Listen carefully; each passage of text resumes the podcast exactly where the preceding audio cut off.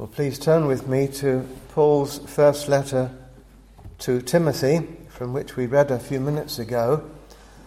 And it's just a phrase in verse 1 of chapter 1 that I wish to speak to you on this morning. Paul, an apostle of Jesus Christ, by the commandment of God our Saviour, and Lord Jesus Christ, which is our hope.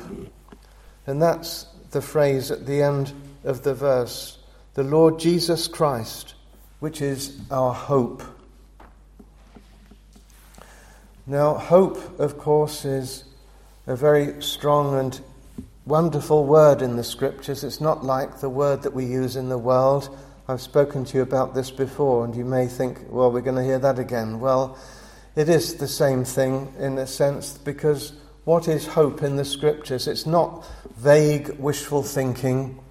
It's rather an expectation or a joyful anticipation of good things to come. Better things to come. In other words, hope is that grace that we're given by God whereby we can look forward with confidence because of God.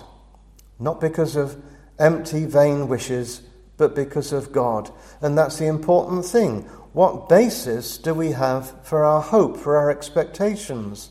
It's not just wishful thinking. We have good grounds for our confidence about the future because of the Lord.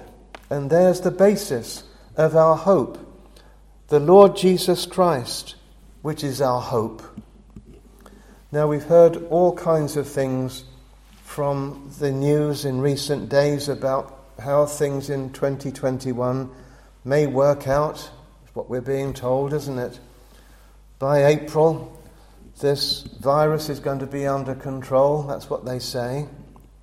That's what we hope for. That's what we wish for. Don't know what grounds we have for that wish, but that's what we're told to wish for or to expect.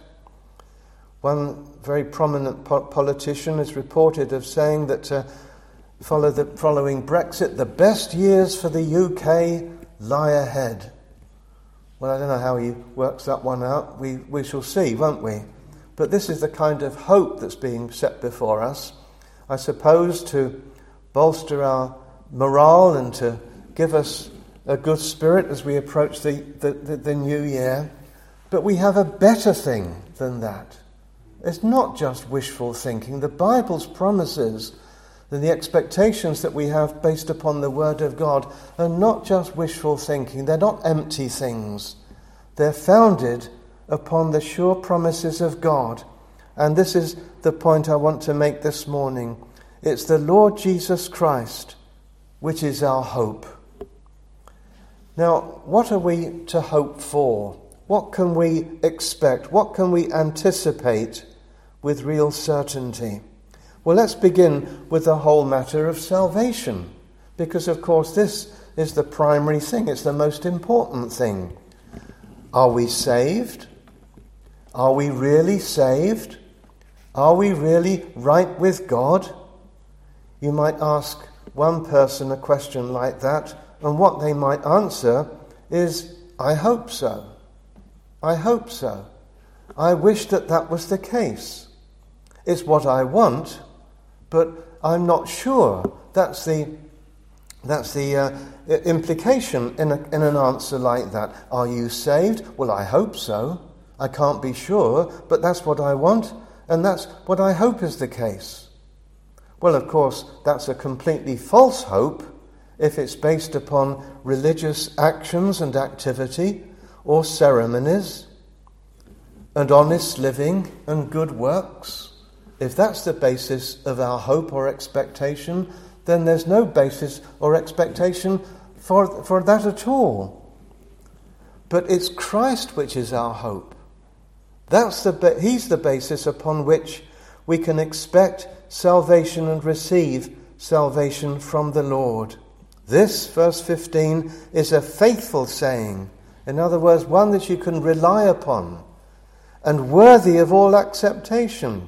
You can't accept the statements of people in the world at face value so very often, but you can with this one.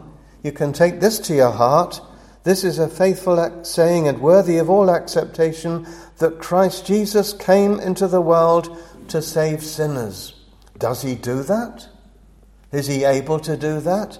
Well, of course he is, because he came to save, and save he did, by coming to the world and going to the cross of Calvary.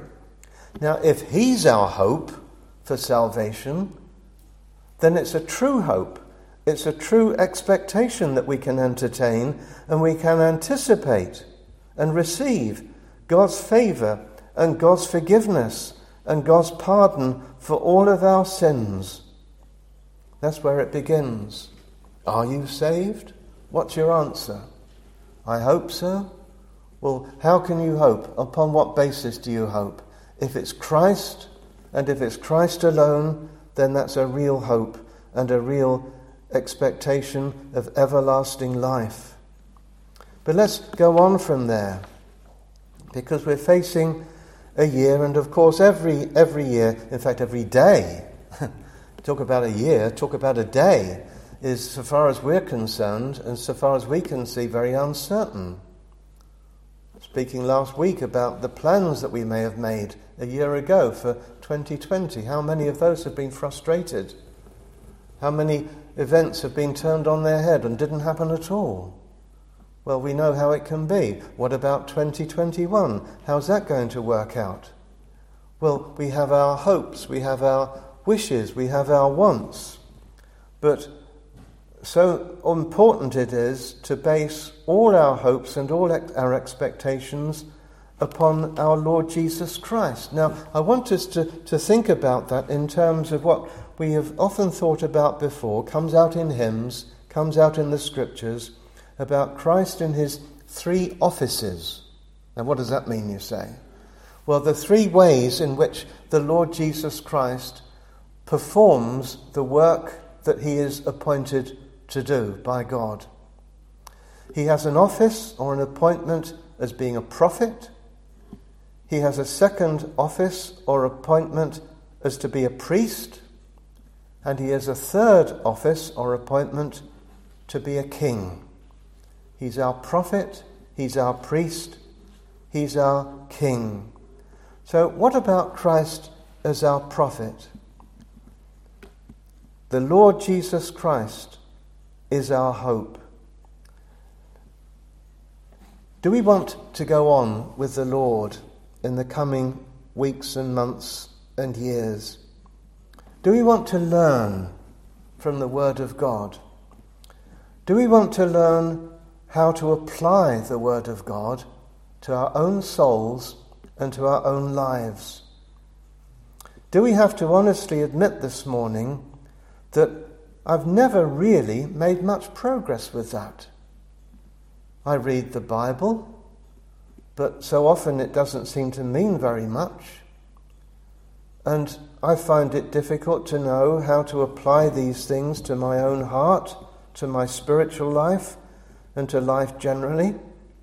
I've never really got very far with that. Oh, but I want to learn, I want to understand, I want to be led in God's ways. Well, what's our hope for that? What's the basis of our expectation for making better progress in learning and applying the Word of God to our own hearts and to our lives? Is it a New Year's resolution? We've got little booklets over there that you can, if you haven't got one already, you can take one with you after the service, that will give you a reading plan for the year. And well worth doing, because it will take you through the whole of the Bible. But you say, well, that's my resolution. That's what I'm going to do. We're only 3 days into the new year. I can catch up. That's what I'm going to do. Very good. But is that it? Is that the basis of our hope of learning? Well, that's a good place to start, I suppose. But we need more than that, don't we? Don't we need to be helped in all of these things? And how does that help come? Well, of course, the Lord has appointed human teachers, men to be pastors who are to teach and hopefully influence people's hearts and lives by the word that is preached. so that we all may learn about Christ and appreciate him more, and learn his will and understand his plans and purposes for our lives, so that our lives may be the best of lives. Yes, it's the Word of God and human helps that are there to enable us and to help us along. But it's Christ who is the real prophet. And by prophet there, of course, it means not just a predictor of future events, but a teacher. It's the main work that prophets had, of applying God's word to the people's hearts. And who can do that? Can a man really apply the word of God with force and power to somebody else? Can a man really read the heart and know how that word needs to be applied? Is that within the powers of a mere man? Well, no, it isn't. But it is within the powers of Christ. Oh, yes. And no doubt we've felt something of that. I'm sure that we have from time to time, where we picked up a Bible and we've read something. And suddenly, somehow, that word has come alive. It's almost as though we can hear a voice from heaven. And a promise comes to life, or a command comes to life, or a rebuke comes to life. And that's not just the work of a man, that's the work of Christ. So what's the basis of our hope in really going on in the Word of God and knowing how to apply that Word to our hearts and to our lives, to all the manifold experiences that we're doubtless going to pass through in the coming year? What's our hope for learning from the Word of God and making progress? Christ is our hope. He's the one. He's the one to whom we can look. He's the one who will make us to be better students of God's Word and better followers of that Word. Well, that's one office that Christ holds and occupies and works in. And the second one, as I mentioned, of course, is the fact that he's our great high priest. Now we look ahead to an unknown year, unknown experiences, unknown trials, unknown challenges, unknown opportunities. Now, as we look ahead, and as we think of ourselves in all of our weakness and our frailty, and how easily we stumble, and how easily our faith seems to fail, and how easily we get distracted by all the many things of life and the many things of the world, do we want someone who really loves and cares for our souls? Is that what we want? Where are we going to find someone like that? Someone who really knows us, who really understands us, who really can read the heart, someone who feels for us with a real sympathy for our state and our circumstances. Do we want someone, as we think of all that may come in the days that lie ahead, who can represent us before the throne of God, who can pray for us before the throne of God as no person on earth ever could? Someone who can even present our prayers before the throne of God and make them acceptable before the Lord. Someone who knows how to pray for us wisely, who knows the best thing to ask for, the most suitable thing to ask for, that which will be for the best improvement of our souls and of our spiritual lives. And not only someone who knows how to pray wisely, but someone who has the ear of God in a special and unique way. Someone who, when he prays, will absolutely guarantee to secure answers to the prayers that he brings, because he always prays the right thing. He always prays what God is pleased to give. Wouldn't we like to have someone like that? Well, where's our expectation? Where's our hope that we may find someone like that? Well, it's Christ. Christ Jesus is our hope. He's the one who loves us as only God can. He's the one who understands us as only God can. He's the one who stands before the throne of God in heaven and presents prayers in such a way, with such wisdom, in such an appropriate way, and with such power, that all the prayers he brings will most certainly be answered. He's the one. We face an uncertain year, and it's Christ Jesus who is our hope in terms of representation before the throne of God in a very special and wonderful way. Now we look back over the last year, and would anybody dare to say that they went through even one day or 1 hour without falling into sin? We can't make that claim.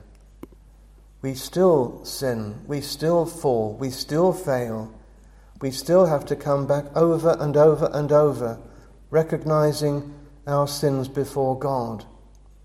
What's our hope of fresh forgiveness every time we slip, we fall, we backslide, we get led astray, we willingly go astray?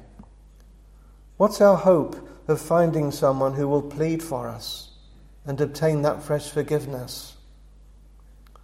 And not only to find forgiveness, but to restore us, to lift us up again, to set us upon our feet. Isn't it Christ who is our hope? Who else can do that? Human priests don't exist anymore, not in a biblical way, they don't. But Christ is the priest. He's offered himself upon Calvary's cross. And he ever lives, this is the teaching of the book of Hebrews, he ever lives to make intercession for us. He's ever there before the throne of God, presenting the blood that he shed for the pardon of our sins. There's our hope of future cleansing and forgiveness. Don't we want a way of finding inward peace and assurance in the coming year that all is well between us and God, and all shall be well between us and God? In all the circumstances that we may face, with life's twists and turns, with our joys but with our sorrows, and with our troubles and with our trials, how can we find peace and comfort and assurance through all of the coming year? It's Christ which is our hope. He comes to us with blessing upon his lips and blessing in his hands. He's the one to whom we look for the future of this coming year. Christ our prophet to teach, Christ our priest to represent us before God and to bring from God the blessings and the helps and the comforts that we need in our hearts and lives. The third office of Christ, of course, is that he's our King. And so we look forward into the coming year and we say, well, what I hope for is for someone with absolute and power and absolute authority to rule and to reign in wisdom and in justice and in mercy. Someone to rule over me. Not a politician, not an earthly king, although we are told by the scriptures, of course, to submit to earthly powers, but I'm thinking above and beyond that. Someone to rule over my own life, who's wise and good and will lead me in safe and blessed ways. Someone whose commandments I can trust. Someone whose promises I can take to heart. Someone who will never let me down and lead me astray. And someone of whom I can say, well, if I'm submissive to this ruler, if I'm obedient to this ruler, it will be good and I will be blessed indeed. We're going to find someone like that. You can go through all of the world, the best of men, and you won't find anybody who can rule over you in that way. But Christ is our hope. He will rule over you. He will wisely lead you and govern you. He will show you his laws and his ways and his commandments. And if we come submissively to them and are obedient to them, oh, what a difference it will be. All the calamities that we will avoid, if only we will listen to him and let him rule over us. He's our hope for guidance and leading in life. But he's also someone that will rule for us, not just over us, but for us. Wouldn't it be wonderful to have someone who will order all things and make all things work for our spiritual and lasting good? Wouldn't it be wonderful to have someone I can trust, even though at times I don't understand how he's working and what he's doing? Because as I look around my own situation, my own personal life, all of the various complex issues that I have to face, I can't see how it's all going to work out. But I wish I could know someone who was in control of it all, ruling over all things for me. How I wish that I could have someone to stand with me in my trials, to defend me and uphold me, and to give me a strength that I know I don't have in myself, to face everything that may come my way. How I would love to have someone who will supply all of my needs, anticipate what is to come, ruling over all things for me. Where are we going to find someone like that? Christ, which is our hope. He will be all of that and much more besides. Doesn't he take all things into his hands and make all things work together for good to them that love God, to them who are the called according to his purposes? Don't we know that he sees in advance all things and is working toward wonderful purposes that we can't understand at any given point of time, but we can trust him that what he's doing is right and good, and we can trust him that the day will dawn when we look back and understand why it was like that, why perhaps he encouraged us along a certain path, why he frustrated our plans and our purposes, why he sent us in a different direction from what we intended to follow. We will look back over a trial and say, well, I didn't think I could get through, but I did. And it's all because of Christ. And as we look forward, it's Christ which is our hope. We may well think, and I hope we do, there we are, hope, I wish. This is my prayer that we all have this in our minds, that we want to be more useful in the service of God in the coming year. Whatever we've done in the past, well, that's in the past. What about this year? Don't we want to be employed in the service of our God?